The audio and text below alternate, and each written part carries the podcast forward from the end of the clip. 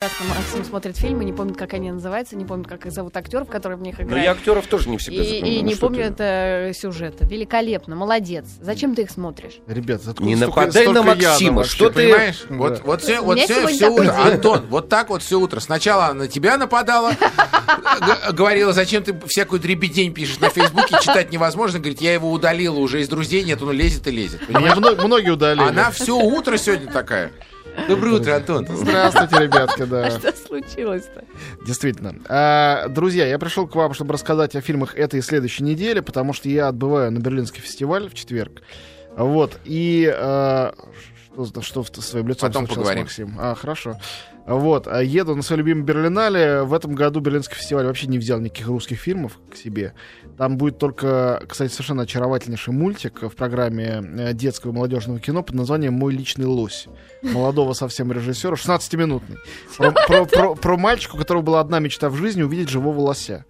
Вот, э, прекрасный. И больше ничего русского. Это, конечно, повод, может быть, задуматься о злых э, фашистах, которые так русских не любят, а может быть, о том, что с нашим кино происходит. Но я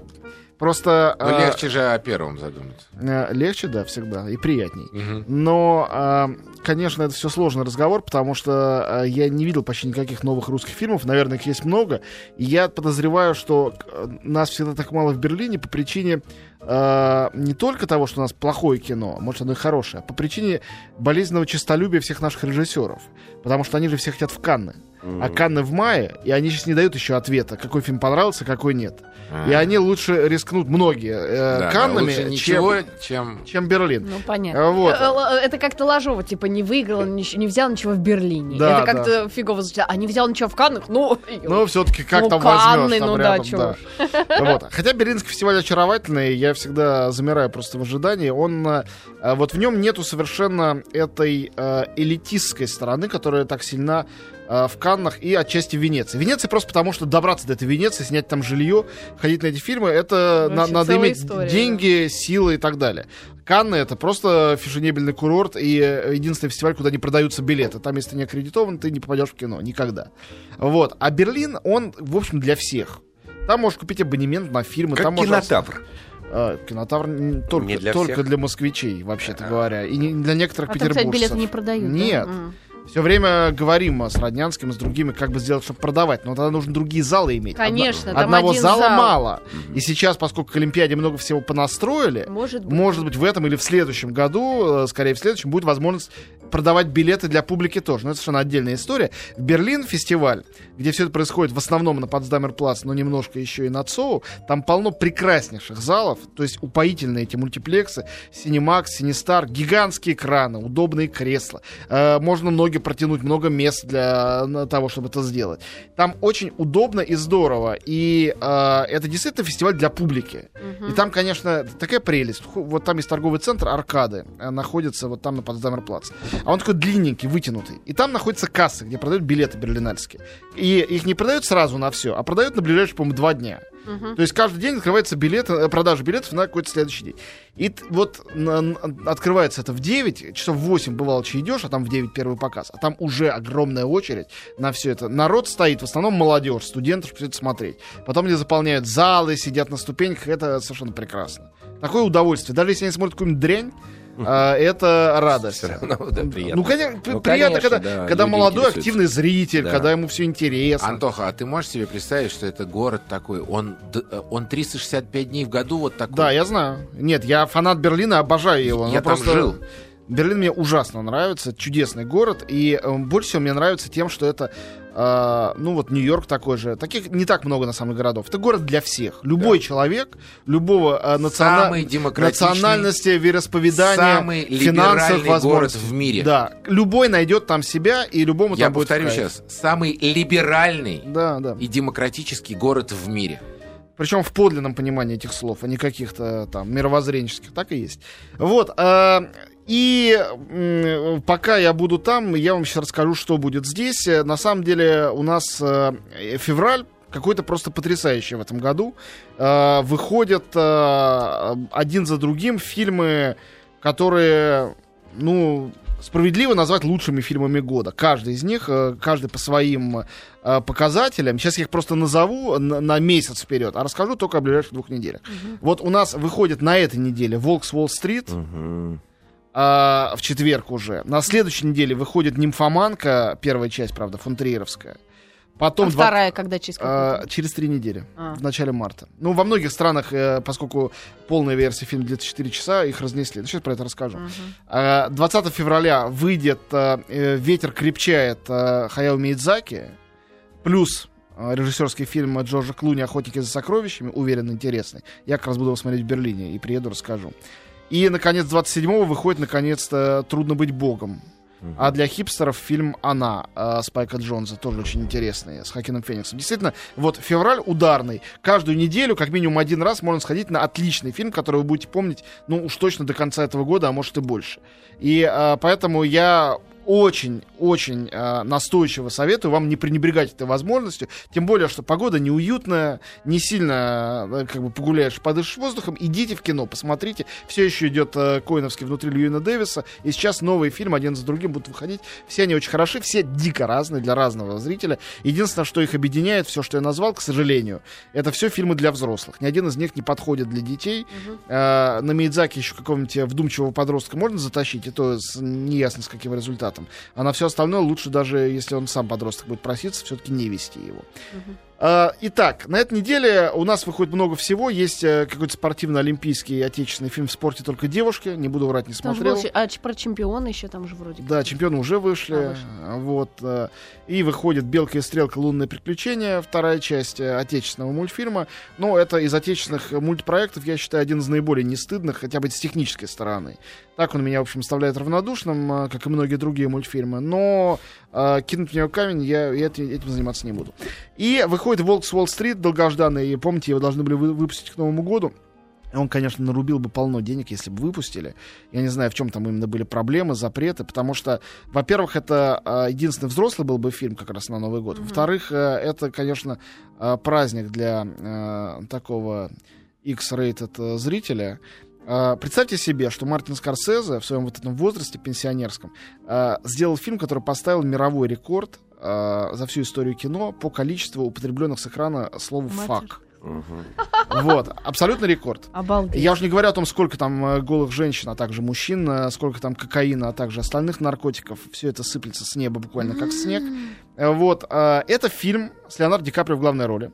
Это, безусловно, лучшее. Это э, надо смотреть. Лучшая совместная работа Скорсезе с Ди Каприо. То есть, как кино, это более удачно и более отвязно и свободно, чем «Остров проклятых», э, «Отступники». «Отступники» мне вообще не очень И мне нравятся. Сам, нравятся. я Да, считаю, да, такой да, да. деланный фильм из этих. Чем «Банда Нью-Йорка», в которых была, было определенное величие при всей дичи. Круто, да. Чем э, э, «Авиатор», который был интересный. К «Авиатору» это ближе всего. Потому что это тоже монофильм с моногероем в центре, тоже по реальным событиям. А, но речь идет о некоем а, брокере с Уолл-стрит, который был довольно монументальным мошенником на рубеже 80-х, 90-х. Потом погорел за это, сел... Ну, но это потом- имеет отношение к фильму с Майклом Дугласом? Да это какое-то но продолжение. действие и- происходит в том же месте. Ага. Как на себе что следует из да. названия. Можно себе представить, Да. что, в общем, может быть, это... Нет, но о чем снимать фильмы про Уолл-стрит? А, об одном только. О честолюбии, человеческой жадности. Американский А, психопат. Ну, там не Там совсем не про Уолл-стрит. Ярмарка Ну, там тщеславия, скорее. Там- про- там Ну, а там, да. как они визиткой мирятся? Вы Совершенно что? верно. А, нет, на самом деле ты прав, потому что про Бретта Истона Эллиса я вспоминал не раз, когда это смотрел. Потому что в этом фильме есть такой же, напоминающий мне мой любимый писатель о русском Сорокине, такой же бесконечный, безграничный распад человека, который настолько увлекателен и ужасен а, сам по себе, что сюжет как таковой перестает иметь значение. Тут его практически нету. Только Герой. в, в начале герой поднимается, первые там пол, полчаса, а, а фильм длится три часа. Герой поднимается до состояния какого-то определенного э, величия, когда уже у него есть собственная компания. И дальше, на самом деле, вот я ничего не понимаю в этих биржевых сделках и до сих пор не понимаю, посмотрев фильм. И не надо понимать, и невозможно понимать. все, что возможно, это просто наблюдать за тем, как эти, в общем-то, не люди, а животные, специальные аппараты по перерабатыванию человеческих удовольствий в э, чистые деньги и наоборот чистых денег в человеческие удовольствия, больше ничего не интересует. Как они проводят свою жизнь. И там есть Леонардо Ди Каприо и замечательный Джона Хилл рядом с ним, актер, который из э, статуса молодежного комика стрем- стремительно вырос э, до характерного, очень серьезного большого артиста. Не случайно у нее тоже оскаровская номинация. И я боюсь давать какие-то прогнозы. э, Как Хабенский, да? Я тебе говорю, тебе пора с Константином встретиться и поговорить как-то в темном переулке. Без меня. Вот. Так вот, э, это фильм, за который Ди Каприо, мне кажется, может наконец-то свой Оскар получить. Для него это Ну, дай дико, бог, дай бог. дико важно. Я тоже переживаю прям за него. Конечно. Такой Ну, он талантище и отличный, он не... крутой. Но они его специально сдерживают. Ну типа да. молодой, потерпи, Да еще какой будет молодой, тебе. Он не 40 молодой, он моложавый. А. Брэд Питту вообще 50. Ну, Брэд Питт, э, его... Брэд Питт другая история. Его все... У него нет почти оскаровских ролей в его карьере. У него роли либо в сугубо авторском кино, которое слишком экстремальное для Оскара, типа «Древо жизни» или э, «Жечь фильма, после фильма прочтения», «7» или кстати, «Жечь после я- прочтения». Это отличные роли, но они все не оскаровские, слишком специальные. Либо это он изображает красивого мужчину. А Оскар на такой тоже не ведется. Одно из двух. Вот. А для Оскара нужно, чтобы роль э, человека совершенно преображала, чтобы она была очень яркой и бенефисной. И вот э, это такая вот яркая бенефисная роль здесь у Ди Каприо, так что я желаю ему успеха изо всех сил. Вот. э, ну, про Волк-стрит, я, э, Да. с- про Волка с Уолл-стрит я достаточно сказал, мне кажется. Я, в общем, всем э, рекомендую. Только э, человек, ну, как бы не должен быть ханжой совсем ни в чем, чтобы идти на этот фильм. Он на самом деле отвязанный, свободный фильм. И если вас раздражает, что нету какого-то четкого, крепкого сюжета и каких-то положительных ценностей, лучше даже не рискуйте, не Не идите. соваться. Вот. А, а если вам нравится Брэд Истон Эллис, как писатель, то обязательно идите, потому что я вообще не знаю, как Скорсезе. Он действительно живой классик. Он же носитель американского наследия, он архивист, занимающийся классическим черно-белым кино. Как в нем вот столько отвязанности и свободы сохранилось? В это, ну, Все-таки он молод душой, да? более тоже? чем. Мгм. Нет, ну этот фильм э, стопроцентно это доказывает. И любые претензии к нему можно э, предъявить, кроме закоснелости и какой-то классицистичности. Интересно. Антон, почему так э, вот три часа хронометраж? Это что, тенденция в последнее время А, на длинные фильмы? Нет, это не тенденция. Мне кажется, что в этом фильме объем имеет значение, а, потому что а, это весь фильм о некотором too much. О некотором... Это фильм о чрезмерности. Такой раблезианский фильм.